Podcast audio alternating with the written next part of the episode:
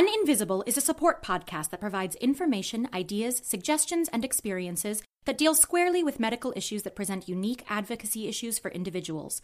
We do not provide medical advice of any kind. We do provide support, concepts, ideas, discussions, and information that you can use to make sure that you are being heard and that your concerns are being addressed. Please consult with your physician for any medical issue that you are facing, but we will be here for you along your journey. We welcome all comments about our episodes and, of course, the correction of any errors. Information and comments that you send to us are governed by our terms of service and privacy policy, which are available on our website located at www.uninvisiblepod.com. The opinions expressed by guests are their own and are not necessarily the opinion of Uninvisible or the show sponsors. Most of all, we welcome your stories and experiences to share with our community because without you, this community and the benefit it offers all of us would not exist. Any advertising that you may hear is accepted without regard to our editorial content. Of course, in the event that you are having a medical emergency of any kind, consult your physician or emergency services.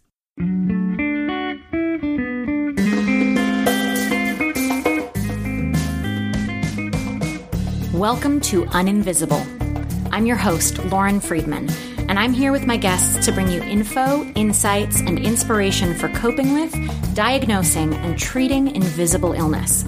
We're here oversharing so you don't have to struggle with invisibility anymore.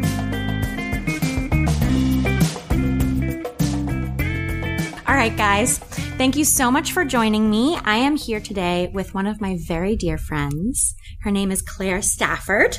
Clare, thanks for joining us. Thank you for allowing me to be here. it's such a pleasure. We were very lucky because Clare is, she's based in Australia, but she was traveling and sort of stopped through LA. So we decided we'd make some time to have her on the show because I've been wanting to talk to her for a while now because we have lots of chats about what's been going on. So why don't we jump right into it? And um, Clare, can you tell us when and how you first realized you were sick? Um, I was first diagnosed with estrogen positive breast cancer um, when I was 33 years old in mm. 2017. However, I first realized there was something wrong prior to that. Mm. Um, about 18 months prior to that, I was going through a tough time because I my mother had just been diagnosed with um, lung cancer mm. uh, that had already spread to her bones, and um, which During, is metastasizing. Yes. Like the technical term is that it had metastasized, right? That's right. So if we refer to that later, that's what it is. Yes. And she, so that was a, quite a shock because mm. she was otherwise quite a healthy 62 year old woman and she hadn't smoked in 23 years. Mm. Uh, and around that time, I started to feel uh, chest pain, what I thought was in the area of my heart. Mm. And so I went to the GP uh, and explained the symptoms, and they did an ECG mm. to test my heart, which came back completely normal. Mm. And the GP at the time said to me that she thought, due to my mother's terminal diagnosis, uh, I was experiencing stress that was causing chest pains, and that that was mm. quite common and not to worry. Anyway, un- unfortunately, my mother passed away uh, relatively soon after that, and and you were really close with her. Yes, yeah. Um, nothing really prepares you for those things. Yeah. But uh, a few months later, I I'd moved cities.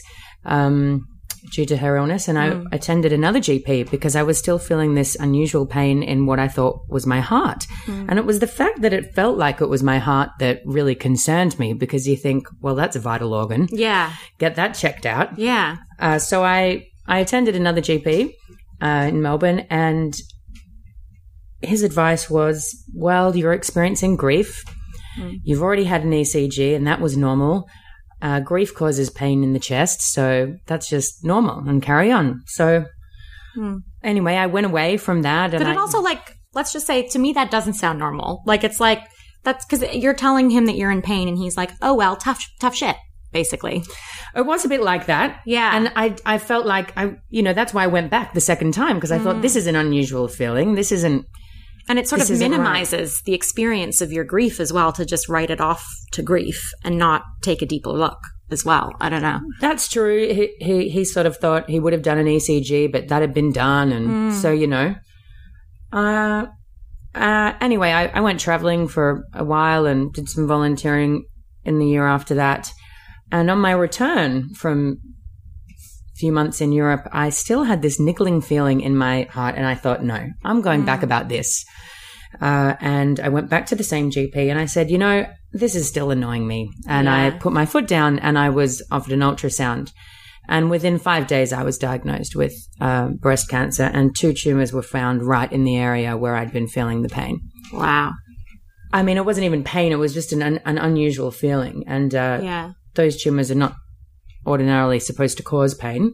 So, you know, it's interesting perspectives you might have on the brain creating a pain to, you know, To alert you. alert the body.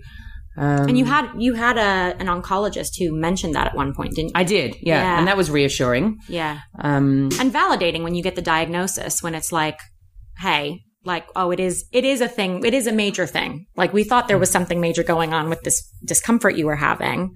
And then to have the validation of the diagnosis.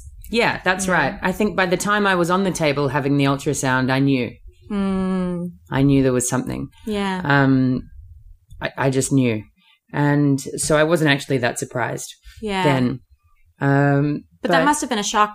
I mean, emotionally speaking, going from like losing your mom to cancer and then being diagnosed with it yourself. Did you ever sort of jump to the mortality thing right away? Cause like we were talking about this earlier today that like, you know, you hear words like cancer and we automatically jump to a death sentence. But actually, and we'll talk about this as we discuss this more, you have to shift your perspective into thinking of it as a chronic illness and something that you're going to manage for the rest of your life, right? That like you're going to manage to avoid growing tumors again because you have a predisposition to them. definitely. Yeah. Uh, I think at the time for me, it was only about a year after my mum had passed away, and I was still so grief stricken uh, that I didn't really think too much about the cancer diagnosis. I think I also think it's a lot more difficult to watch someone you love be diagnosed with the, the C word or anything else that could be terminal. Then when when it's yourself, you feel you have a bit more control. Or for me, it wasn't as scary. Uh, people have different experiences, um, and it also wasn't as scary because they they told me that I didn't need to have chemotherapy or radiation, and and I was always scared by chemotherapy Right. um, without ever really having known what it was in uh, in the past. and, but your mum had had chemo, right? She'd She chemo, had, right? yeah, uh, but that hadn't worked for her, unfortunately. So I had um, a lumpectomy to remove the two tumors and the surrounding precancerous cells. Mm. They didn't get the circumference, so I had to have a second one of those. And following that, they still didn't get all the precancerous cells, which was when I was advised to have a mastectomy on the left side. Mm. Uh, and I elected to have a double mastectomy because I was told that I had a 28% chance of it coming back in the right side. Mm. Um, after the double mastectomy, um, I was put on a hormone drug, hormone regulating drug, very common for breast cancer, and pretty much, you know, checked out of the hospital. That was it. It They was- weren't like, we'll see you in two weeks for your follow up. We'll see you in three months for follow up ultrasound. There was Oh, none of that. There was, you know, I was put onto exercise programs and pink Pilates and mindfulness and lots of great Hmm. supportive cancer community free programs. Sure. Uh, but from a medical perspective, they sort of told me to crack on with the rest of my life then. And, you know, I did. Okay. So you were basically sent on your way and left to your own devices after the double mastectomy. Yeah. That's and you'd right. had the breast replaced as well. Like you'd had cosmetic surgery as well. yeah, I had some, a reconstruction done as well. So at this point, like if you didn't, if someone didn't know you, they wouldn't have known that you had anything going on. Gosh, no. Like, Yeah. no, I didn't look unwell. And you didn't really lose a lot of hair. Well, we're Well, getting I- into that. That hasn't happened yet. Yeah. That's I'm right. jumping So- ahead. I, look, I mean, I looked normal. I, I was unlucky. After Yeah. that, I ended up back in hospital with an infection here and yeah. this and that there. It kept it was kind of like the the bad luck broken record for a while. Mm. I suffered like really bad abdominal pains Mm. Um, for for months and I kept going back thinking it could be related. It, it seemed like how could it not be related to have Mm. these pains so soon after the surgery and the diagnosis? And knowing that it was a hormonally focused cancer as well, right? Yeah. Yeah. Um, this went on for months and I was put on a variety of painkillers and sent to psychology and made to feel a little hysterical, to be honest, Mm-hmm. um, before I was diagnosed with endometriosis. Okay, so this is like a whole thing. When this, when you told me this part of your story, I was like, oh hell no. So you went to several doctors and you were being seen at one of the leading cancer care facilities in Australia. And you went to your doctors there and said, I've got these abdominal pains. And you kept going back saying, I've got abdominal pains, just like you went saying, there's something weird in my chest. There's something weird with my heart Right. you knew before everyone else did because you know your body better than anyone else. So you kept going back and one doctor said, go, go see a therapist. Yeah. And so you were written off as hysterical in that way. Um, and finally, what happened? Well, I got sort of, you know, bounced around between the cancer hospital and the women's hospital. Um, no one wanted to seem to take too much responsibility for it until finally, um, I complained so much of the pain, which was debilitating. I mean, I was hospitalized over Christmas into emergency with the pain. And finally, uh, I had a laparoscopy, Mm-hmm. keyhole surgery, and I had endometriosis. And, um, Unbelievable.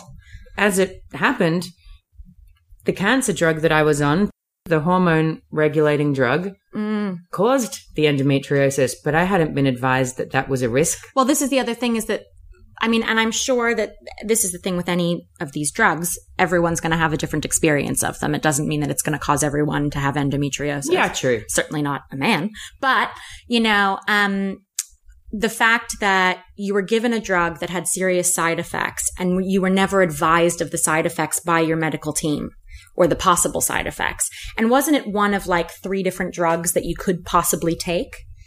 Yeah, there was there was a, there was another option, um, but it wasn't really offered to me as another option. Mm. I I think um, even after the diagnosis, that that surgery happened at a different hospital, and I tried to inquire as to the relativeness to my drugs that I was taking. They were like, "Oh, well, don't worry about this now. Just worry about the cancer and go back to that hospital." So I felt a bit like a ping pong Yep. um, patient, um, to use that term, but No, that's used. We use that a lot in in like people with chronic illness, especially ones you can't see. Like endometriosis is like one of the biggest, you Yeah. know, um, like culprits. It's that's the often the experience, and especially when you're a female, you know, like a lot of us have a thing where like we're not heard or understood at first. We're written off as hysterical. You're sent to different doctors before someone will believe you, and of course, this isn't just for that women have this experience, but you know, No, It's quite I common. mean, it was, um, it's a very common drug to be given. Mm. And, you know, following the endometriosis, um, But also, I guess, sorry to cut you off, but Okay. there's also, there was no way for you to make a direct link between the drug causing the endometriosis No. and you getting the endometriosis because you'd gone through so many other different medical procedures at that point too, right? So there was no direct link. So there was no way for you to be like, let me sue the medical system, let me sue the drug company because there, there's no direct link that No. was trackable. that's right. It certainly Yeah. wasn't made clear to me. And if I was aware of that when I had the pains that matched those of endometriosis, I would have been able to connect the dots and advocate for myself at the time. But that took months of being in severe pain and being subsequently on excessive amounts of painkillers, nerve medications, um, mostly futile because they weren't targeting any of the causes, uh, which was frustrating for me. Uh, just after I had my laparoscopy, um, the very same week, and as it happened, 12 months to the day since my double mastectomy surgery, Mm. uh, I was diagnosed with a recurrence of breast cancer again, Mm. and and that obviously happened while I was on the drug that was supposed to prevent the cancer from um, growing or recurring, and that recurrence also happened in my breast, Mm. despite the fact that I had silicon implants. Mm. So How did you find it? Did you feel that there was something, or was it in a follow up ultrasound or something? No, I, I felt that there was a lump. As I mm. mentioned, I'd sort of almost been signed out of mm. the Yeah. of the breast ward at that stage. And interestingly, the first time I I had cancer and found the two tumors, there was no lump whatsoever. So it was just that feeling that I had in my heart, and the tumors were so far from the surface that there was no way I could have felt them. I just had the feeling Right. of something unusual.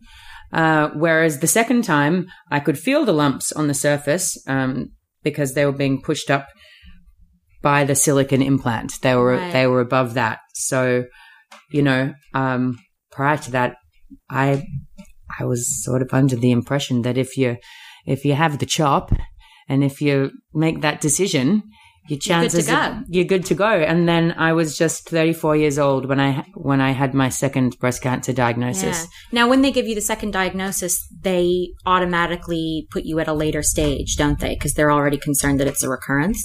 Yeah, so I was um, told that it, it wasn't um, an absolute um, diagnosis that either it it had been a, some cells they had missed during surgery that had grown back, or it could have been you know a metastasis of something again, which puts you at stage four. Right. And there was no way definitively of deciding which one of those that it was. but it also um, means that their treatment was going to be more aggressive regardless. far more aggressive after that because Yeah. it's very unusual for someone like myself to be diagnosed at 33 in the first place when I'm not a carrier of the BRCA gene. Which you were tested for because of all this, and your family's been tested. And That's right. Yeah. So I had no known predisposition to breast cancer. So 33 was young to get it and to get it again at 34, 12 Mhm. months to the day of the surgery yeah, was um was unusual and it was it was taken very seriously by the oncologists there Mm. in Melbourne. I was upped instantly to senior oncologists and then ultimately given the the full treatment. So the chemo and the radio. maximum yeah, maximum well chemotherapy first, 3 months of chemotherapy, two types of chemotherapy at once and um then maximum radiation for a 5 week period and my drugs were changed. So then I was changed t- to a different type of hormone therapy, Hmm. which uh, only works in postmenopausal women, Hmm. which means I take an injection every 28 days. We did it yesterday. We did. um, Nurse Lauren. Uh, we so I take an injection every 28 days to put me into a medically induced menopause, and that allows me to take another cancer drug, which is an aromatase inhibitor. but before you did all of that, you've had to you had to freeze your, freeze your eggs, didn't you? Yes, Because did. it- because the idea being that like if you want to have children in the future, you're going to have to harvest them now while they're healthier before the chemo and the radiation, right? that's right. So you had to go through that whole process with I the did. hormones, which All probably didn't seem like a big deal after the cancer and the endometriosis and everything, but you know, is still a quite a complicated and difficult process. So you went through that whole process, had your eggs harvested. No big whoop. I suppose in the scheme of things, um, yeah, having sort of children wasn't something at the top of my agenda to be thinking about, but. they they made you think about it, didn't they? yeah, and look, it was great because that was offered to me at no cost. they? Which is Um, amazing. and that's without insurance. So I have to, I have to be grateful for the level of care and um, what's available in Australia. Yeah. Uh, and now, of course, that I've had all of the poison, I'm pleased to know I've got my 33 year old eggs Yeah. sitting in a freezer somewhere. Yeah. Should I need to call on them? Yep. Well, that's the thing. You left the option open. Yeah. Because you're now on this drug where you have to basically be in medically induced menopause for five more or four more years, right? Yeah, so five years in total Yeah. before they would technically refer to me as being in remission. right. Um, although that's a very fluid term. I'm Hmm. sure you know it's it, it's not really a definitive thing, and it varies a lot for types of cancer and what type of treatment you've had and how that can be measured. Yeah. Uh, so another four years in the in the menopause Yep. and on the drugs, and you know, hopefully at the end of that, uh, there's options You for might be in the clear. Yeah. So, um, one of the the big reasons for your trip over here to the states, because you were stopping through en route elsewhere, was that you had started to explore integrative medicine, right? So, in terms of the steps that you're taking to control your health from this point onward, um, how did you get introduced to integrative medicine? What was sort of the journey? I know you love that word. This is Clare's least favorite word is journey when it comes to health issues. Putting me on the spotlight. But it's true. It's true. Like, I, and I get it because it can sound so so contrived.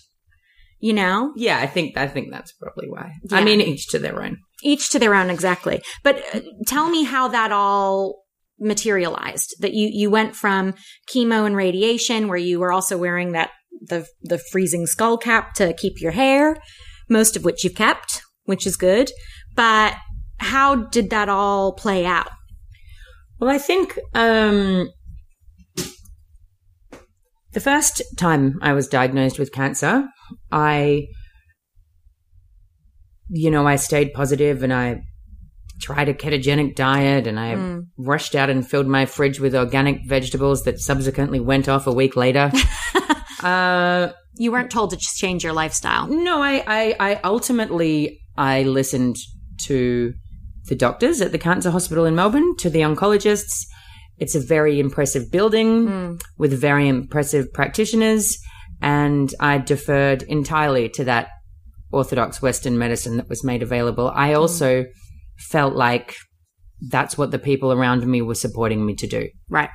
Um, sure, I went and got some herbs from a Chinese doctor, and you know, I remember you doing that. went organic, this and that. But ultimately, I deferred to them, and I Mm. didn't really think outside of the box of that orthodox approach because it seemed so impressive, and it it was a bit frightening to do so. Um, Whereas the second time I I had a cancer diagnosis, so soon afterwards, Mm. uh, was a bit of a shock. And then I'd had the endometriosis episode in, in between. I, um, I sort of thought something's got to change here. Mm. You know, Which fool me once. clever. Well, fool me once, shame on you. Fool me twice, shame on me. Right. Mm. And I had randomly been at a friend's wedding uh, in Australia and overheard a woman discussing chemotherapy in the at the wedding in the bathrooms, and I sort of, you know, said hello and had a chat, and she suggested to me, "Oh, if you if you've finished your treatments, you must go to to see these doctors, these integrative." medicine doctors and you must get a test, a, a circulating tumor cell test, because otherwise you won't really know if your treatments worked or not. And, you know, it's great. And I, I'd never heard of this and I sort of, it stuck in my mind. Mm. And then once I started the, the chemotherapy, because I didn't really think that there was an option not to, I, I thought it would be silly to choose not to. And, um, you know, I started it Yeah. and it was pretty horrific. I did Yeah. the scalp cooling Mhm. um, which was very cold, but it is an option. And then I then I attended to some integrative doctors in Melbourne. you found NIIM, right? Yeah, the National Institute of Integrative Medicine Mm. in Melbourne. Uh, it's not free like everything else. Yeah. So you do there is a cost that you incur, uh, but immediately um, I was having chemo at the time, and I remember I I saw the GP there, and I saw the naturopath there, and I got given a bunch of supplements to take, and including the recommendation of CBD uh, oil or medical marijuana. Um, and the very next cycle of chemo I had, just on the handful of natural supplements and the side effects were far less aggressive. And I Mm. remember thinking to myself, gosh, why the hell didn't the oncologists tell me Right. about these things that can make something so aggressive and painful so much less aggressive and painful? Mm. I mean, sure, there were a couple of things they mentioned, but these were sort of simple things. And I knew from that moment that I was onto a good thing Yeah. with, with these people. And um, they were much more open and they explained to me, the GPs there, um, so much more about how cancer works. And I'd already had cancer for a year at this stage. They educated you as a patient. I didn't really know anything about the science of it. Yeah. Um, which sounds silly when I say it out loud on on air. No, but, I think that's really common. A lot of us, like something happens and we don't know which way's up. yeah, You know, and something like cancer, which is like you hear the word cancer and you go chemo and radiation. Like you don't really know in general conversation or general knowledge, like alternative treatments necessarily, you know, because those are so wide and varying, I think, but also because that's just the standard orthodox Western medicine approach. yeah. And most said. doctors they're not encouraging you in that environment to to go out and seek alternative treatment, and they they they warn that medicines can interfere and Hmm. and such. But I found that all the integrative practitioners were well educated and they were cancer specialists and super aware of what did or didn't interact, and they weren't going to put you on anything that did. Yeah. Um, Wasn't there some episode where you went there and they laughed about something about well, that's true. Thing? Yeah. I was the- I love that story. I was um you know, I I've always asked a lot of questions at the hospital and I've always been fortunate enough to bring great friends along with me who've supported me in asking those questions and taking those notes and uh, when I was told I had to have the chemo and radiation and so on, you know, I asked a lot of questions. And one of the main things I was concerned with was okay, I'll do all your chemo. I've done all your surgery and I'll do all your chemo and all your radiation and take all these drugs. And then my question was, and how will you measure after I am administered all that poison back to back? How will you measure if that has worked? Hmm. If that's had an effect? And the answer was, well, we won't measure if it's worked. this is the answer from the oncologist. Mhm. And there's no way that we can measure if it works. Um, and I was shocked by that. And I said, well, Hmm.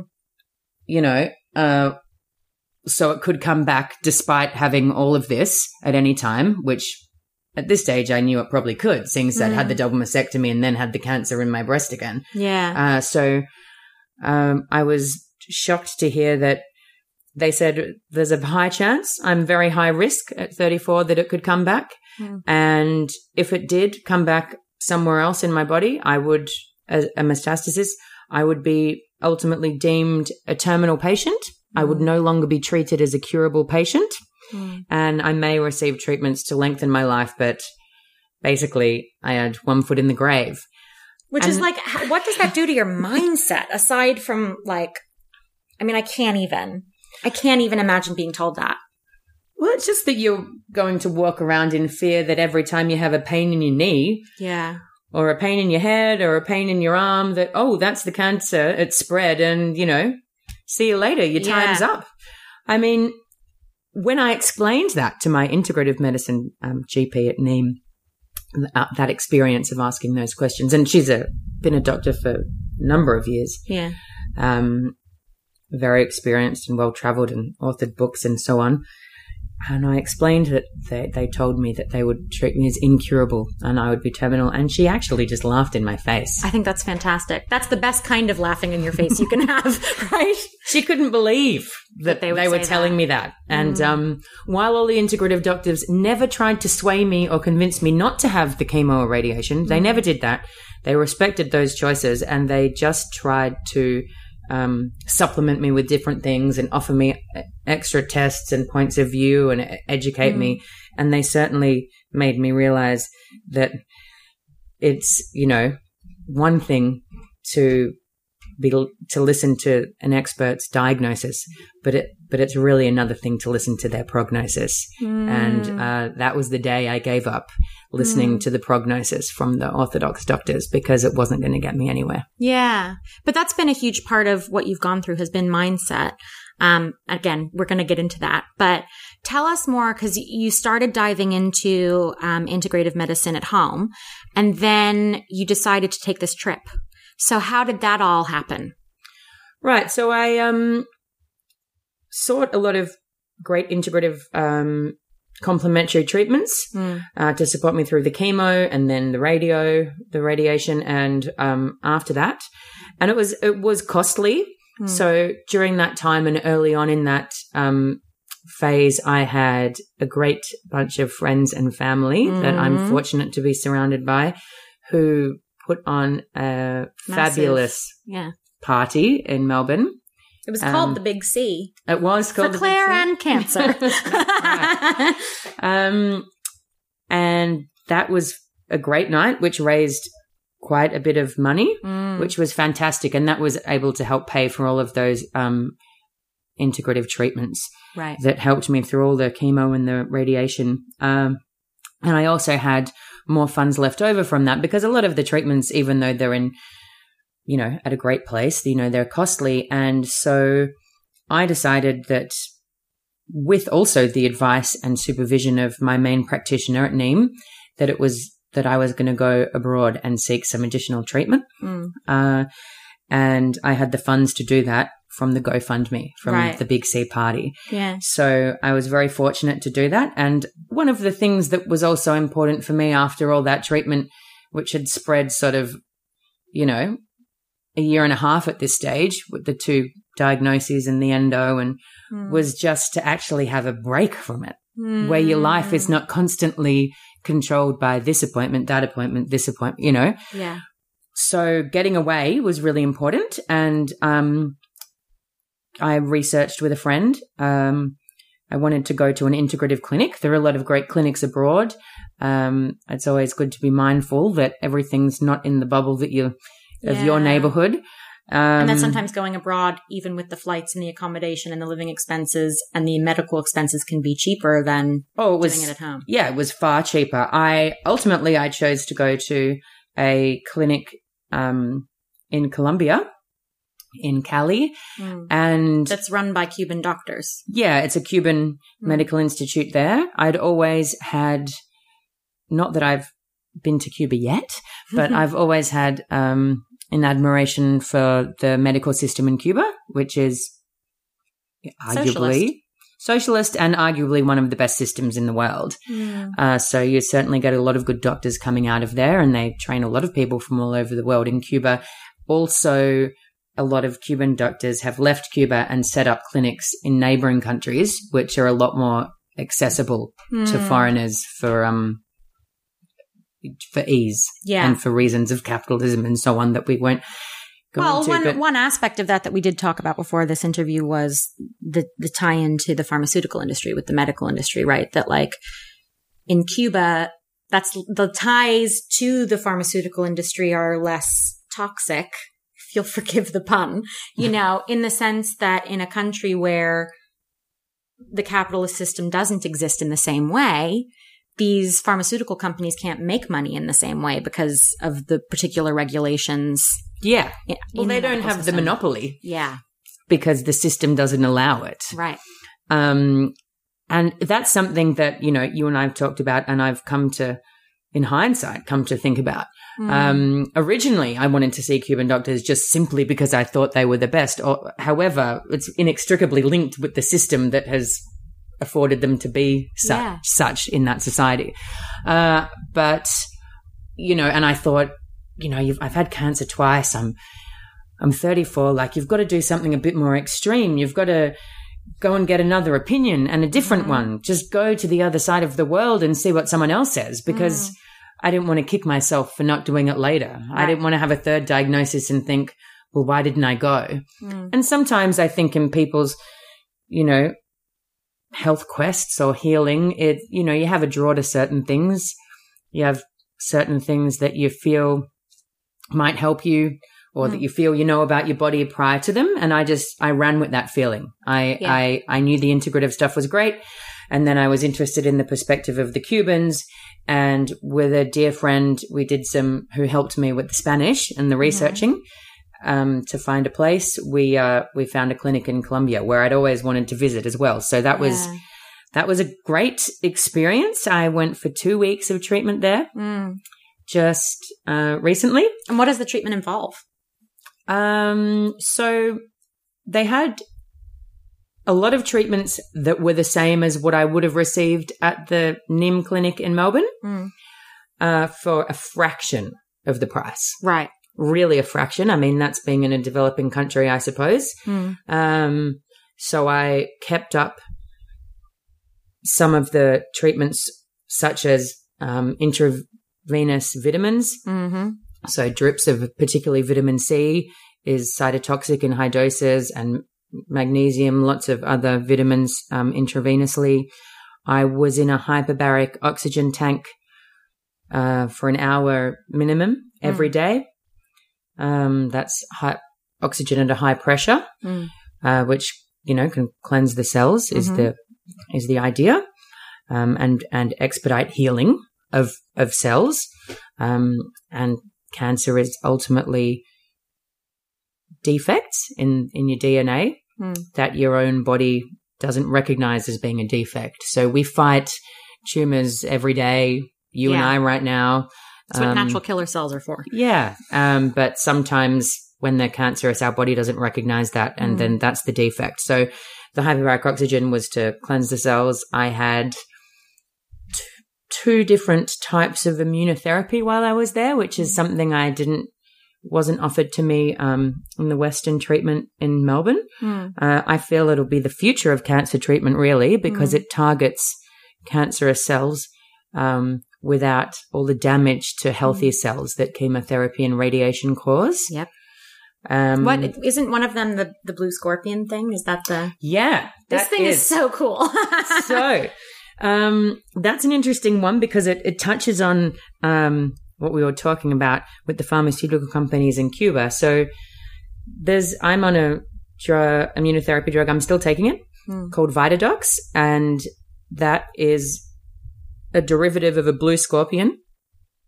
I won't even try and pronounce the the scientific name of that, but you Mm. know you can look it up. Blue scorpion from Cuba, and that has a lot of benefits. It's been used in Cuba for years and years and tested for a long time. and they're only found in Cuba. These scorpions. yeah, to Yeah. my knowledge, they're they're regional there, and um, they're local there, and they're it's actually used for other illnesses such as arthritis and as an analgesic and for a variety of different illnesses. But Mm. certainly for cancer, the the concept is that the venom from the blue scorpion has the capacity to target cancer cells specifically and kill those without causing any damage whatsoever to any other cells in the body. Isn't that amazing? It's had fantastic results with cancer and other drugs over the decade plus that it's been used and tested. Mm. Um, and it, you know, in Cuba, it's like less than a dollar a, Yeah. a go. Um, and people in the streets apparently just pick the scorpions up and,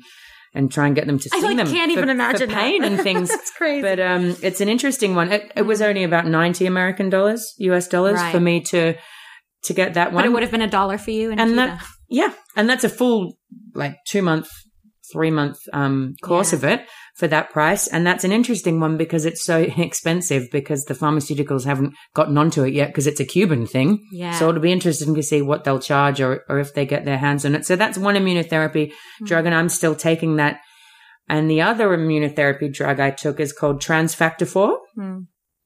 It's a derivative of the bovine, so like from a cow's immune system and also from a chicken's egg yolk immune system, yeah. a combination. And that was a series of, of shots. Hmm. So I took that while I was there as well. So there were interesting things that I hadn't heard about. And, Hmm. um, why wouldn't you? Yeah. If they don't have negative side effects, you might as well give it a go. yeah, it's targeted, like all, immu- Yeah. all immunotherapy, um, mostly is yeah. targeted, which is why, you know, I think it's the future. And uh, it is being used in Western yeah. in Western medicine as well, but I just don't think for breast cancer in Australia Yeah. it's quite caught up yet.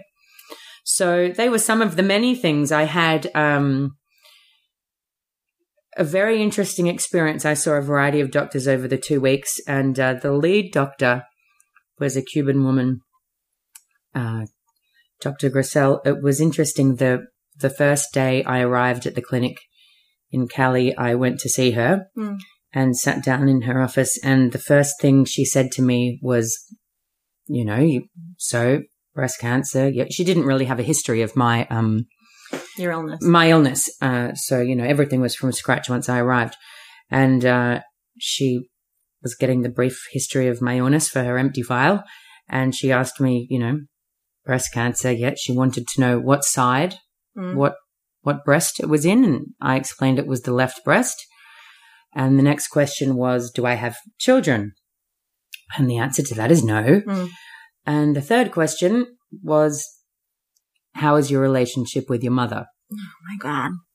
How did she know? Well, it just sent a, a chill down my spine because personally, um, being sick following the loss of my mother, I had always felt inside me somewhere that there was a connection between those two things, between losing my mother and between falling ill. And it wasn't something that had ever really been raised or discussed at length with any health practitioners. Um, certainly the integrative doctors in Melbourne believed in a homeostasis and everything affecting your wellness overall and mm. including emotional health and the effect of trauma and post traumatic stress. But, but just as soon as she asked the question, I thought, gee, why is, why is she asking that? Mm. And, um, you know, ultimately because she believes and from her very experienced background, the uh, belief is that there is a direct connection between breast cancer and both your mother and children, should you have them. Mm. The causes are, are related to those relationships or traumas or emotional issues or traumas related to those relationships. This episode is sponsored by Embr Labs, creators of the Embr Wave, the intelligent bracelet that helps control how you experience temperature. I'm heat sensitive, and this device has been a lifesaver. Using patented technology, it cools or warms the temperature sensitive skin on your wrist, creating a natural response in your body and mind that helps you thermally adjust in minutes. It was selected by Time magazine as one of 2018's best inventions. For those of you with mounting medical costs to consider, the team at Embr offer a payment plan in partnership with Affirm. And because you listen to on Invisible Pod, they are offering you $30 off. Go to embrlabs.com. That's E M B R labs.com Enter code INVISIBLE at checkout and experience personal thermal wellness on a whole new level with me. And that ties into the work of, you were telling me about a, a German doctor who's, you know, pretty controversial um, in the 80s, I guess. Yeah. Who had sort of like pinpointed these different kinds of cancers and how they were each linked to different kinds of emotional experiences. And he was sort of taking an integrative approach to treatment, wasn't he? So I, I imagine a, a lot of that underpins the work with these integrative doctors that you were doing. Certainly. But yeah, it was very interesting. I hadn't heard about him before. Mm. Um, and a lot of the treatment at the clinic pointed to emotional well, there was regressive therapy there too, right? Like, yeah, that was there was a holistic approach in that sense. Like, there was therapy as part of the treatment when you were there. There was certainly therapy as part of the treatment, mm. and um, and nutritional advice and, you know, supplements were given and probiotics and supplements and the immunotherapy. And, and they you know, said no more milk. No more milk. Definitely no more milk. Mm. Anyone who's worried about getting breast cancer or who's had it, give up the milk. Mm. Um, and yeah, so there was, there was a general consensus between all of the doctors I saw at the clinic that, and especially the lead doctor who asked me that about my mum on the first day, um, there was a general consensus that um, an emotional trauma was likely to do with my mother was was the underlying root cause of the cancer and that if I could sort through that I would be able to heal myself mm. um, you know not in a pigeonhole yeah. because it came with the diet and the exercise plan and the immunotherapy and and so on. But the regressive therapy dealt with that a lot. It was a very interesting approach. Regressive therapy, I didn't know much about. Yeah, I don't either. And I mean, I think in a layman's way, the best way I would describe it is um, like a cross between Reiki and hypnosis. Hmm you know, so dealing with energy, but also regressing into your memory um, in a guided med- mm. meditative type type of situation and rebuilding um, relationships with your memories through mm. that experience. Uh, it was a phenomenal experience, and I didn't. I was a bit. I thought it was a bit questionable to begin with, but then I had an amazing experience doing that. So it's. But you gave it a try, and that's the big thing, isn't it? You said yes to the experience of giving it a go. Yeah, well, I think, you know, if you've flown to the other side of the world at that point, what aren't I going to try? The yeah. blue scorpion, you know, I, I don't want to get cancer again. But this has also been, I mean, one of the remarkable things I've always felt when, when you told those of us who are close to you that you had cancer the first time, and then of course the second time, you know, when we were given the news, you were very like, I'm going to be fine. Like you decided you were going to be fine from the very beginning. And of course, there've been moments of, of uh, unease with that decision, really, you know, but, um, you've always been someone who's like, yep, I'll give it a go. Like there's nothing you won't try. And I think that's a huge part of how you've found all of these other kinds of therapies, how you are working through the healing now is that you're saying yes to things instead of saying no to things and sort of shutting things down because you've made a decision against it. You're actually embracing experiences that you may not have ever had. And in a way, the cancer's brought that to you, hasn't it? Oh, definitely. There's there's a whole load of silver lining. Yeah. There's so much silver lining. Um, you know, when things happen, I'm a believer in things happening for a reason, and you can always turn it around. A negative situation, you can turn it around and take something positive out of it. I mean, that's life.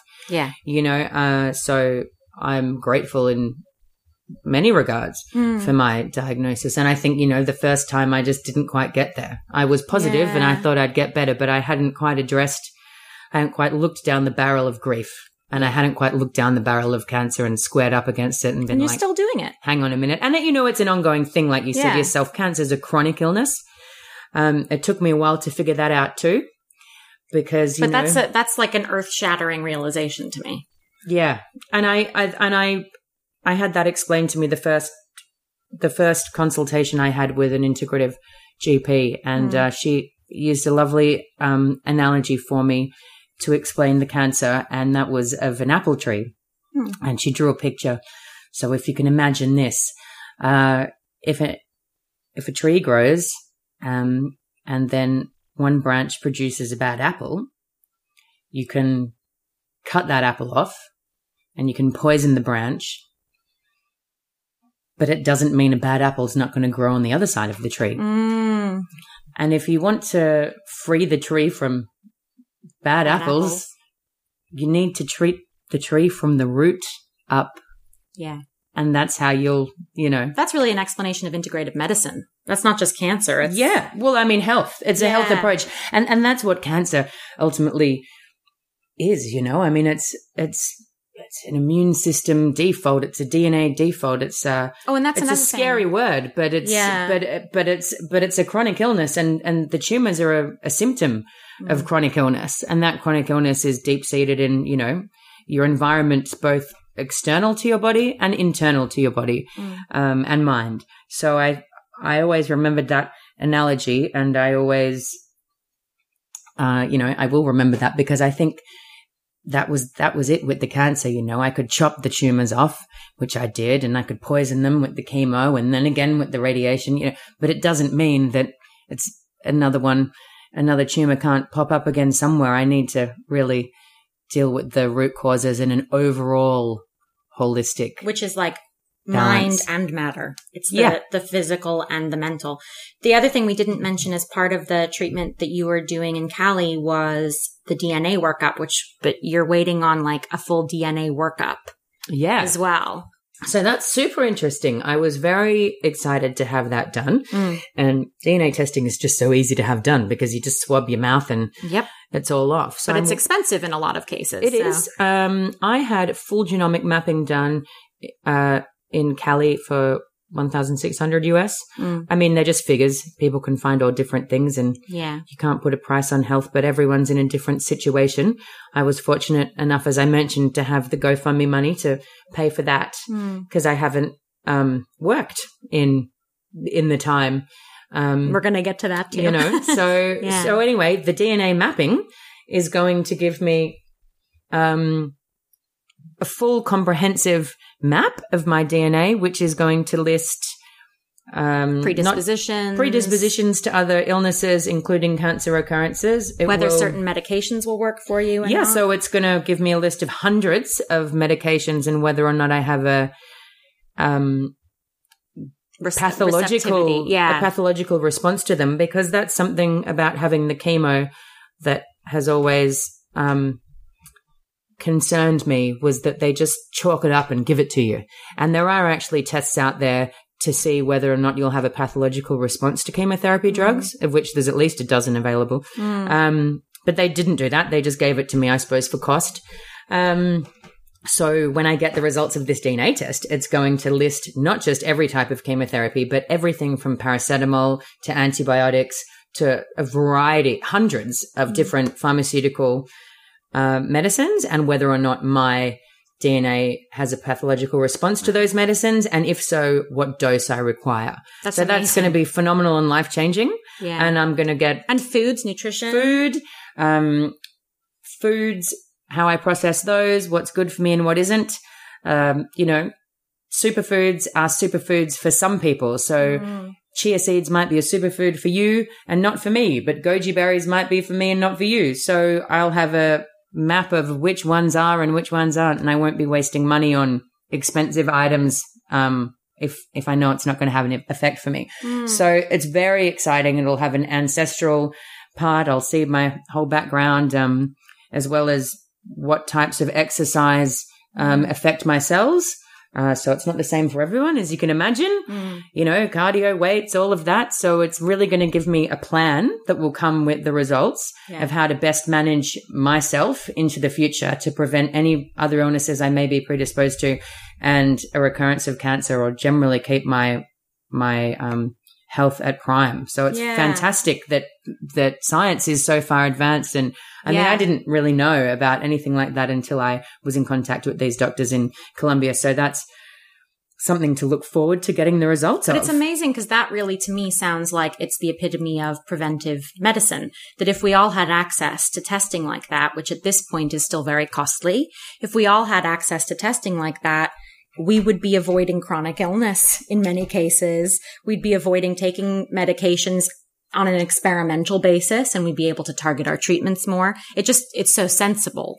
So it's really interesting that this comes up because, you know, it makes me think, gee, it's worth just getting the genetic testing if you can afford to get it done as a preventive measure so that you've got a fuller picture of what your body is, is capable of doing and handling. Yeah. Yeah. And it's fascinating, really. I mean, of course, it's important. For me, I didn't hesitate to Yeah. get that because I've, you know, as you know, had all of this problem with illness at a young age. So for me, knowing what I'm predisposed to is something I would like to know Yep. so I can try and manage it. However, I think it's completely understandable that a lot of people might not want to know Mm. because it could change the way they live and put them, you don't want to live in fear of things. You know, I think there's a combination between what you can know and managing that, but also Mm. managing yourself from a holistic sense and a, you know, a mental health and a mind, body, soul sense without that information, which Yeah. could also overall prevent you from getting things. So, you know, I mean, it's, um, for someone like me who's been sick, I think definitely I'd like to know, but I can appreciate that for some people, maybe they wouldn't want to know that information or, Mm. or they wouldn't want to know parts, but other parts would be helpful. Yeah, You know?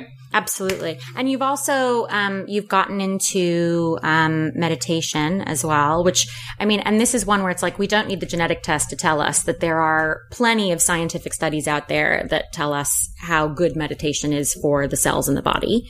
Um, and you had a friend introduce you to Dr. Joe Dispenza. So you've been reading some of his books and doing some of those meditations. And that's something you can t- uh, plan to continue to do as well, isn't Def- it? Yeah, I mean that's been brilliant. I've you know I dabbled in and out of meditation over the years, transcendental meditation and other types, each to their own, of course.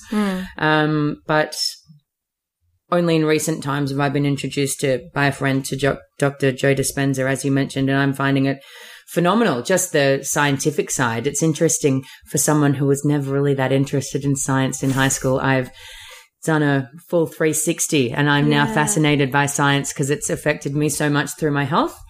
Uh, We've and turned I, into science nerds. I know we have. Who knew? yeah. Um, but that's phenomenal because I, I do ultimately believe that you do have the power physically to heal yourself.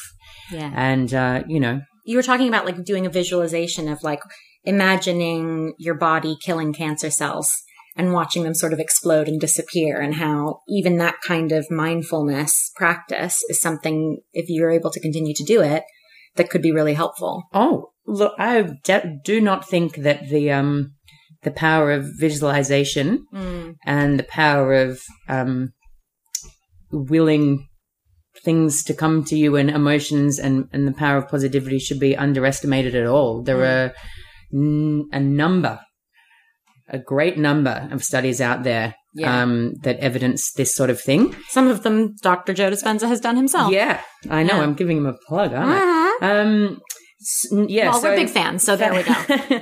Fabulous stuff like that, and meditation's great just to keep you, for my, for me, for myself, just to keep me calm and balanced. I mean, it's got a lot of positive elements to it, whether you do yoga or what they call mindfulness app things, or you know, Yeah. transcendental. There's a little variety out there, and I think Find uh, what works for you. can't hurt. Yeah. It doesn't have negative side effects like Yeah. chemotherapy does. So It's free medicine. why wouldn't you? Yeah, absolutely. okay, so we've covered a lot about when you realized you were sick, what your diagnoses have been, what steps you've taken to control your health. But let's talk more about um, the people involved in this and sort of the emotional world of it. Did you find that you needed someone to advocate for you? Because I know you talked about putting your foot, your own foot down with people, but did you find that you needed someone to like come with you to appointments or, um, you know, sort of stick up for you when you were going through all of this? Um, yeah, I think I was very fortunate to have a lot of friends and great family to offer to support me in a Mm. lot of those appointments, and I took them up on it. Although you can't fit all my friends at every doctor's appointment, so you have You're to a bit too popular. break it to people. yeah. um, which isn't to be complained about. That was fantastic to have that support, and but sometimes it was also too much, right? Like sometimes you just needed a rest. yeah, of course, and that's normal. Everything's tiring. Everything in at moderation. a point. Everything in moderation. Yeah. Uh, and I also found that I got um, a lot of support from the cancer community once I tapped into that, which wasn't really until the second diagnosis. Mm. Because it's great to talk to all your friends who love you, but sometimes it's great to talk to someone else who's had cancer or who's on the same drugs or who who's had the same surgery. You know, Yeah. it's it's important to have people who have a level of understanding. I'm I've had so many people say to me, if there's anything I can do, Yeah. let me know. Because no Um, one knows what to say aside from that. do Yeah. they? And I think that's great to hear that. And sometimes there are things people can do. Uh, but ultimately, I think in terms of an advocate, it had to be me. Yeah. It had to be me. I would definitely point out the, the benefit of having a fantastic GP. Mm. And I was afforded that. Yeah. Uh, he was brilliant. and this is all because of nationalized health in Australia. Yeah. all I mean, it was all free. everything that Um, wasn't NIIM was free. Yeah. And I didn't have insurance. Mm. because I wasn't working. So, uh, you know, that's certainly important to note. Mm. Uh, but my GP was fantastic. Uh, he would text me, email me, drop into my home. He was available 24 hours to me and would skip me through the queue for appointments. And so I certainly think having a good GP is never to be undervalued. And if you don't have a good one, get Find one one. Yeah. find one for yourself. But yeah, I think the advocacy ultimately had to be me. I was fortunate enough to have been raised, you know, to speak up and ask questions and never believe anything someone tells you, Unless Um, you've done the research. you know, and get a second opinion and whatever. Yeah. So I did do that. Um, but how, there, but how has that impacted your relationship with yourself? Like, has that increased your confidence or given you more compassion for yourself? Yes, I think I, I don't think I've thought about that. So that's a good, Surprise! that's a good, that's a good question, Lauren. yeah. Um, yeah, I think it has. I, I think the first time I had cancer, I was sort of, I skipped over it, like, oh, whatever, be positive, move on. It's Yeah. just a double mastectomy. She'll be right. Just a double mastectomy. She'll be right. Surgery. And then when it was the second time, I was like, oh, Yeah. hang on a minute. Yeah.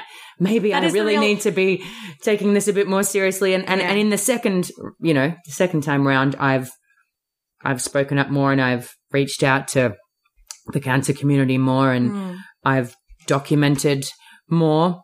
Uh, much like yourself, having a, a direct experience, I have felt like I owe it uh, to myself to have respect for my illness that I've gone through, but also to the community, the cancer community especially, and and those interested, the community at large, to try and document um, my health quest and my experiences Yeah. uh, because it could be useful for others. Yeah. And I was just lucky that I ran into someone at that wedding who mentioned the clinic and everything, you know, cascaded from there for me with integrative health. But other people wouldn't know about it. I mean, I didn't. Why? Why would people know? They Mm. might not listen to your podcast. You know, it's um, Yeah. it's important. I think you. How know. dare they?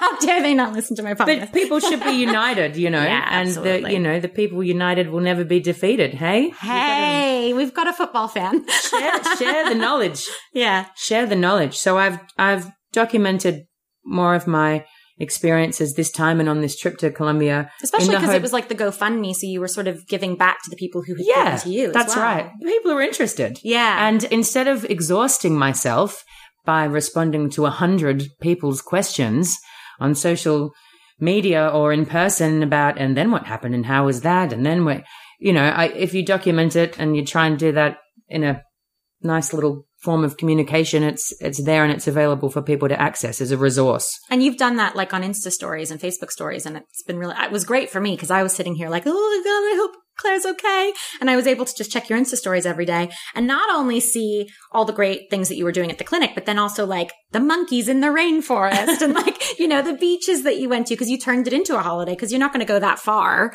and not have a little bit of fun. And, you know, like you really did enjoy it and give yourself a vacation. And as you say, that vacation away from the constant barrage of doctor's appointments and opinions from people outside of yourself, right? Oh yeah, never underestimate the power of a vacation to heal. Mm-hmm.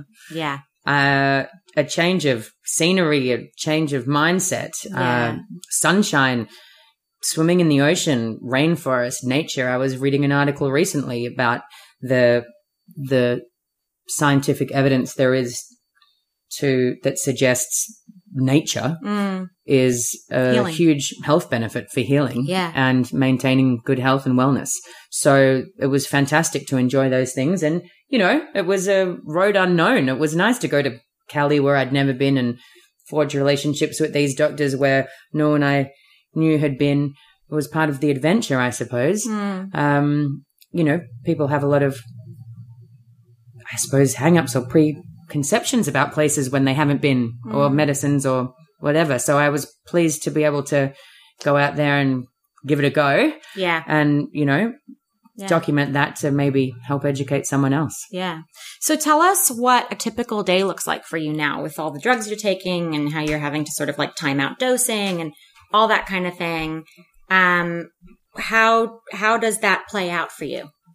Um, typical. Like, is there, I know every time I ask that question, I'm like, well, there isn't a typical, is there? But you know, Well, you know, I mean, it's it, it varied. I like to keep it interesting. Um, yeah. So, uh, you know, it's quite varied. I do take a lot of supplements and I try and get a lot of good food in. Mm. I'm a big fan of food, as you know, so that's not too difficult.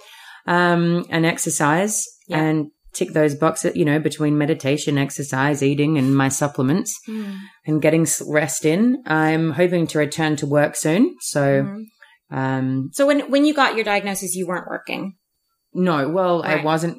I was a, I was working actually. I was working at a friend's new restaurant. Ah. in Melbourne helping her out while I applied for for um, Legal jobs. law jobs, Yeah. for professional jobs. Uh, so I was helping out in in a friend's fabulous restaurant, Hmm. but I stopped doing that with the diagnosis because of all the surgery I had to have, and I've worked a little intermittently since then, volunteering on refugee camps and Yep. doing some volunteer um, criminal law work, but I haven't had a full time job between the death of my mother and then the first diagnosis and the second diagnosis. I haven't got around to starting afresh. The doctors told me when I was going into chemo that uh, they didn't think it would be a good idea for me to get a new job while I had all that treatment. Mm. Whereas had I already had a job, um, I could have decreased my hours and maintaining that. Uh, statistically, people have a better survival rate if they maintain some work. Mm. But I'm looking forward to to working now after all this, and you get a different perspective on life when, as you know yourself, you go through illness and life changing events. They make you reconsider your priorities and uh, what is important and what makes you happy. And Yeah. so I, I have a fresh look on things, always a fresh look. Yeah. But I, I hope to go back to work soon. And Well, and that was something that came up, wasn't it, when you were in Cali about, you know, the concept of going back to work? Because it's like you want to go back to work, but you had a little bit of anxiety at the thought of going into criminal law work again because there'll, you'll, there'll be cases you're working on that will be perhaps high stress because the stakes will be high and you'll be concerned for other people. And you were like, oh man, like I could go back to work and it could be stress and will stress actually make me sick again? Yeah, I think stress is something that ha- has definitely been identified time and time again mm. um, for me with the, this cancer yeah. business. And um, so it's something that I needed to address. And it's a contributing factor mm. to cancer, especially to hormone um, based cancers like the one that I have, which is estrogen and progesterone positive breast cancer. Mm. And, you know, it's inextric- inextricably linked that stress and cortisol and your adrenal glands. Mm. Um, and I've also been diagnosed with adrenal fatigue.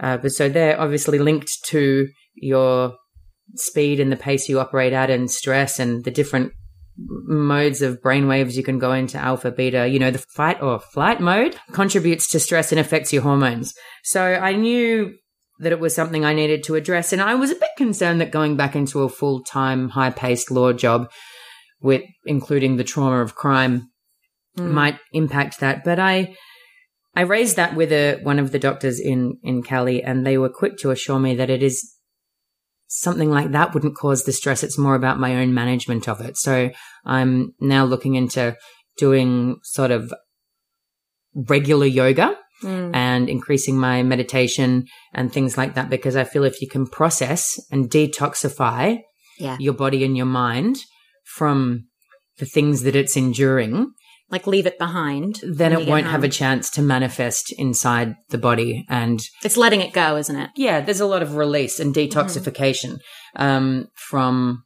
you know, not just from things you might consume.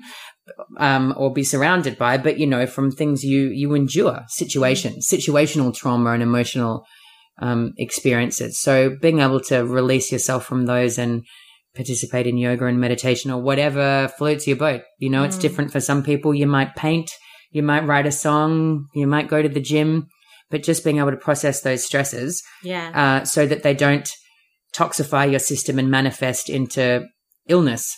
Yeah. Um, whether it be mental illness or whether it be more cancer or whatever. So I, yeah. I feel positive that I can go back into the legal profession, um, and Whoever's listening, are you hiring? Managing those things.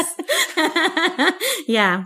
So, um, I mean, that I was going to ask you how you balance the demands of work and life, but you'll know once you're working again. But it sounds like you've got a game plan in place, right? For for getting on that horse and making it happen once you're ready. Um, I know we touched on this because we talked about some of your experiences with some of the doctors in in your path to diagnosis, but have you been frequently confronted and forced to justify your illness to other people because it's not obvious from the outside? And, and what do those experiences look and feel like? Yeah, it's interesting you mention it not being obvious from the outside. And mm. I suppose that's the, the link to the Uninvisible podcast itself. Yeah. It's, um, it's the preface, I suppose, of why we're here today on the show. Uh, I don't think I looked sick. Yeah. I think I looked sick when I um, was having chemo. chemotherapy. Yeah. I didn't look well. I didn't feel well. It was mm. a severe amount of poison, um, carcinogenic poison being injected to your bloodstream. So mm. I didn't, I didn't look well on that. But if I put makeup on, yeah, um, I looked okay. And because I chose to do the scalp cooling, which was a very um, painful um, mm. option that is available these days in m- most countries as I know it, um, to freeze your scalp and freeze your hair follicles so that you don't lose your hair during chemo. So I lost a little bit, but not noticeably. So yeah. if I walked down the street with makeup on and a positive attitude, there's no reason anyone would have thought I was sick. Yeah. And the radiation caused terrible extreme burning uh, to my chest and breast. But of course, if I was wearing clothes, no one would have known for a second that I was yeah. ill. Um, sometimes I've thought about would I have been better off or would have my experience been different if I hadn't chosen to freeze my hair follicles and I'd let the hair fall out. Mm. Uh, I was concerned I'd be confronted with myself in the mirror, and when it was an option, I took it. Mm. Um, but I think when people have lost their hair on chemo, often it you can you can tell that they're sick. Um, And did you also not want to be perceived as sick? I didn't want to be perceived as as sick, and I think although I could have justified um, perhaps not doing certain things or canceling on people or events or not making it to as many um, Outings. outings as I might have because of the cancer. On the contrary, something made me get up and go every time. I was like, no, I'm not, I'm not not going because I'm, I've got cancer. Don't not invite me. Mm. You know, I, I, I would be offended if someone hadn't included me. I Mm. thought, hang on a minute. I'm still me. The Yeah. cancer doesn't define me. But it's an interesting balance because on the one hand, I feel like I have been redefined by the cancer, but on the other, I didn't want it to be everything I stood for. Right. Uh, you didn't want it to be your identity, that's right. And, uh, which you it know, very much would have been if you'd lost your hair, probably for sure. You know, that's, it's either alopecia or cancer often when you see people lose their hair, isn't it? You know, that's right. there are other reasons, of course, but People know. get quite shocked because I think I'm very pretty casual when I discuss it, and people's oh, why are you in Colombia or why are you doing this? And I'm like, oh yeah, I've had cancer. People sort of yeah. freeze and they they don't know what to do. But that's I mean they they feel awkward. That's that's reasonable. But that's the thing. Is that on them? Like, do you, do you have to justify, like, if you had people be like, no, you don't have cancer. yeah, I have. Mm. Or like really, or being shocked. I mean, I think one in eight women get breast cancer at some stage in their life, and I think I noticed a fact on Cancer Research UK uh, just the other week that said one in two people will have cancer at some stage in their life. So I think it's pretty important that people know that, yeah, I've had it Mm. and it's not a death sentence. Yeah. It's a chronic illness Yep. and it can be managed and it's important to be talked about. I, I feel I had to do a lot of explaining to people all the time who, who weren't educated about it. Um, so it's good to share the knowledge, but it could also, it was also exhausting for me to repeat the same answers to questions over and over again to people who simply cared yeah. and, and meant well. Yeah. Um, but that's where it's great the way you managed that when you went to Cali, where you were like, all right, I'll just put it in my stories and people can watch that. And then I don't have to update every single person individually. Well, that, yeah, Yeah. that, that's what led to that. Mm. Um, so that was great, but you know, and I'm, and I'm happy to educate people if I, I'm, I'm always happy to help, but it can Mm. be exhausting when you're going through a lot of treatment, as you know, things that cause ongoing fatigue and nausea and managing such symptoms. It can be exhausting to Yeah. constantly be talking about it and focusing on it. and not just physically, but emotionally as well. yeah. It's Oh yeah, definitely, definitely emotionally, and then that affects the physical, and the Mm. physical affects the emotional, and so it goes. So it can be exhausting, and I have done a lot of explaining, but that's why forums like this are great, Mm. and people can tap into these resources to get the information they want, so people aren't left repeating themselves. We're going to give this link to everyone who donated to the Big C. Hi guys. So get the full story. so, um, has your experience turned into advocacy on a larger scale, or, or do you have plans to work in the advocacy space because of this? Aside from sharing your story, so that you know who knows who might listen and and and be inspired by it. But do you have any plans in that space at all? No pressure. You don't have to have plans in that space. Well, I've got you. yep. You're advocating for me right now, which Yes, is ma'am. great. Yep. Uh, so I appreciate that. Yeah. Um, and I, I, I feel all of my integrative practitioners are advocates for me on on Mm. some level or another, which has been really encouraging, and it has been the stark difference between my experience in the orthodox medical system and the integrative medical system. Mm. But I do feel, following what I've gone through and the alternative treatments I've had and the knowledge I feel that I've gained, which isn't absolute, and I'm by no means have a scientific background, Mm. Um, although it's improved from previously. Mm. I do feel somewhat of an obligation uh, to share that knowledge in a platform or to make use of that for the benefit of other people. Mm. Uh, not just that I feel that I owe it to the kind people that donated to my GoFundMe and got me here, that I might explain what happened for their own interest or uh, but just, I do feel that when you've had an experience and you have something to share it, I feel obliged. I also, um, as I'm sure the listeners can tell, you know, I have a white privileged background and an educated background. And I think akin to that as well, I feel some level of obligation to try and utilize the benefits I've had or the experiences I've had to, that might be able to help someone. Mm. Um, I don't know about launching into a career, no, um, no. but you know, I, I, I'd like to, yeah, I've got a few ideas in the pipeline. Um, I'd Yeah. like to contribute to a few groups and the Yeah. cancer community at least at large sure. to try and share some of the information I've had. Oh, I'm excited to know how that that all goes. So how important is it that that we keep talking about invisible or visible illness and disability and you know the difference between a chronic illness and a death sentence? You know, do we just keep shouting it from the rafters and hope the right people keep listening? How does that look to you? I, I, well, I mean, we can keep shouting as well Mm. because that can be fun. Yeah. um, but I think it's important to keep talking about it. Yeah, and that links on to the previous question because I, I that's why I feel it's important because it's easy to have a cancer diagnosis and go, "Oh gosh, it's a terminal illness," you know, shit.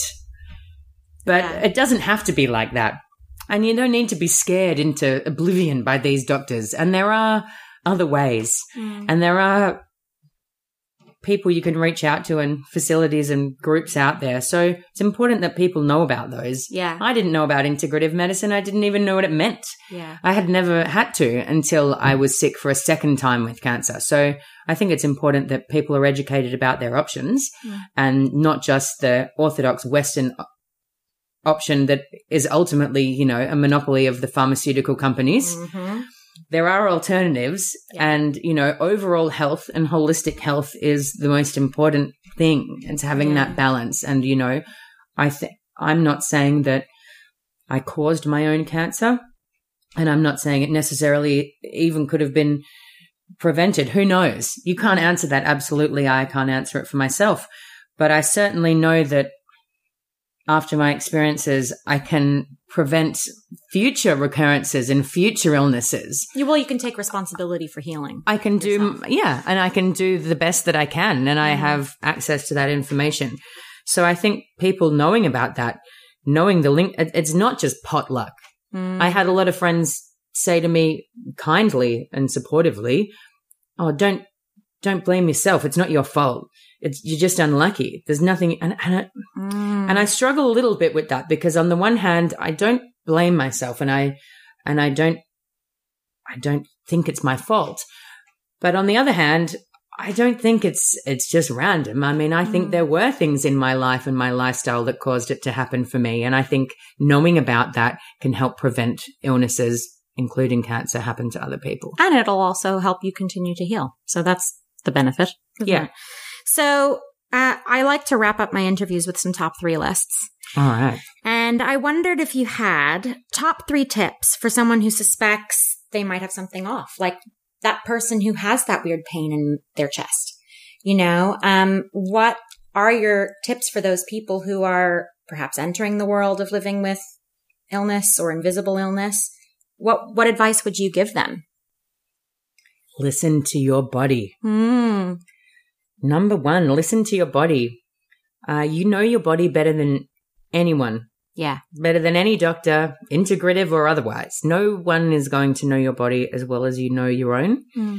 And if you feel like something's up or something's amiss, and you don't feel like a practitioner has recognized that, get a second opinion, get Yeah. a third, get a fourth, go back until you're satisfied that what Mm. you've been trying to communicate has been understood. Yeah. That's Um, really good. That's very empowering. Uh, two, following on from that, I would say be open minded. Mm. Be open minded about integrative health. It's not And not just integrative, but like uh, alternatives, right? Yeah. Just be open minded. and and I mean that's what in- integrative is. It includes all of them. yeah.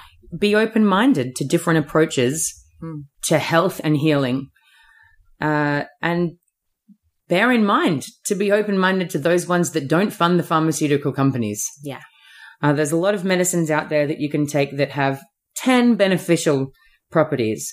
And then there's a lot of pharmaceutical drugs that have one beneficial property if it happens to work, Hmm. And 10 negative but side 10 effects. negative side effects that can cause you something else. Yeah. So bear that in mind. They're fact.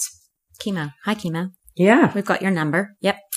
Uh, so with that, with being open minded, I, I suppose I'd say my third tip is you can heal yourself. You can heal your body. a diagnosis, you know, is not a not the prognosis. Yeah. It's a diagnosis. And with that, you can heal yourself. The body is an amazing tool. Well, the mind where, And, where the brain's involved, especially. you know, Yeah. it's, it's an amazing tool. You can tap into the resources you have right here in your own existence.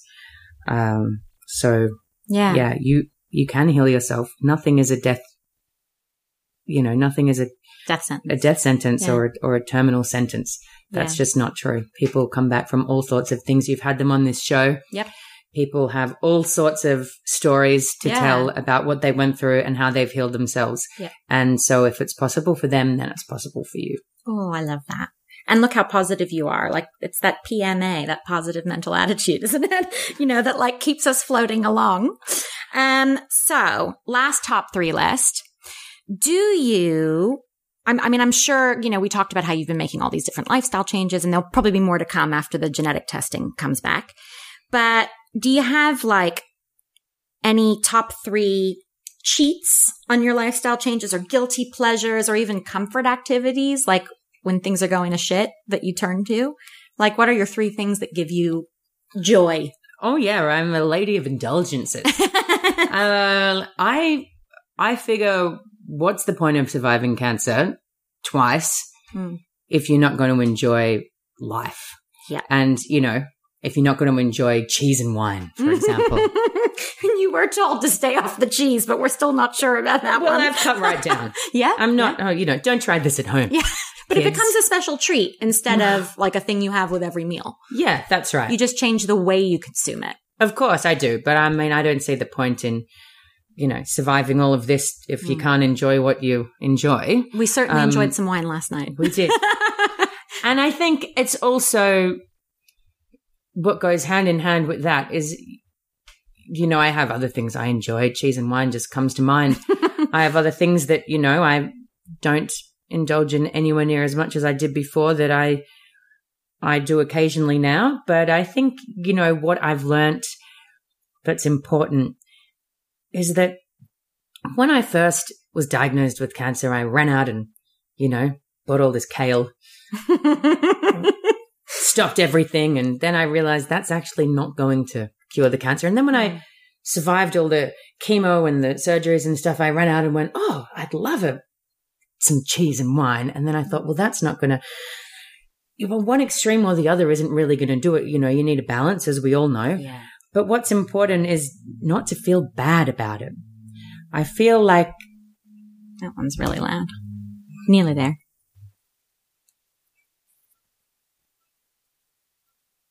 Fucking plane. All right, go on. I So think- the important thing is not to feel bad about it. yeah, I think, you know, you can have your cake and eat it too. Mm. If you've been feeling shit and the cake's going to make you feel better, go for it. But just don't feel guilty about it. Mm. I think in the long run, feeling guilty about the cake or the cheese or the wine or feeling stressed about indulging in cake or cheese or wine is what's ultimately going to be bad for you. It's the guilt that it's attached to it or it's Yeah. the stress that it's attached to it. It's not the cake. yeah, yeah. Cake isn't going to give you cancer. it's the perception of what the cake is. you know? Yeah. Cake won't give you cancer. Wine won't give you cancer. But feeling stressed or guilty about them, they Will. they can do that. So just enjoy life. Hmm. You know? So yours, so you have your wine and your cheese. Do you have any other things or like comfort activities or just like things that are giving you joy aside from, you know? Oh yeah, I think music has been Yeah. a number one thing for me. It got me through all of this. Hmm. Um, music's really important to me, and it's been life changing. And it, uh, there's also studies to say how Yeah. it how it can affect you. I, apparently, going to a gig increases your the length of your life by. Oh gee, I'm not sure what I percent when now. you posted that article. I need to look it up again. yeah, I was pleased to hear going to, to a gig or live Yeah. music uh, is very good for you. So get Mm. out there and do it. Uh, no, listening to music's great. And, you know, and all sorts. You listen to all sorts. all sorts. I've certainly, you know, indulged on quite a few concerts Hmm. um, and shows recently whilst I've been going through all this. And that's certainly kept my spirits up. So, you know, music is a, gr- another fantastic indulgence Mm. that doesn't even have a negative side effect Yeah. that I know of. So uh, that would Yeah, I don't be, think so. I don't think there are any negative side effects there. No, that would be another thing. Yeah, it's um very healing and soothing. I think my life wouldn't wouldn't be worth living if it wasn't for the music and the cheese and the wine and the company. Uh, So, so good I- people's on that list too, huh? people are on that list. Hmm. Indulge and hang time with your friends. Mm. You know, do what you want. I think when I left the clinic in Cali, something that the the leading Cuban doctor said to me as I left was, you know, in Spanish. This is my fantastic translation. Um, you know, go forth, be successful. Exito. Be successful and, you know, laugh a lot and love a lot. And uh, ultimately, Yeah. ultimately, that's what I think it's important to do. It'll help you heal. It'll help prevent Yeah. being ill. You know, enjoy life. Yeah. I love that. Well, Clare, it's been so nice having you on the show. It's been great to be on. so special. Thanks so much. Thanks so much, Lauren. Great Mm-hmm. being here.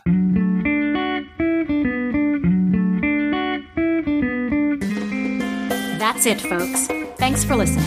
As always, please check us out online at uninvisiblepod.com and all over the social media world at uninvisiblepod. We love your feedback and suggestions, so please drop us a line via the website if you have questions, ideas for topics to cover in future episodes, or just want to say hello. We're all about relationships and collaboration here, so credit where credit is due. Music for this episode is by Sean Hart, who can be found at seanhart.com. Don't forget to subscribe, rate, and review wherever you listen to podcasts.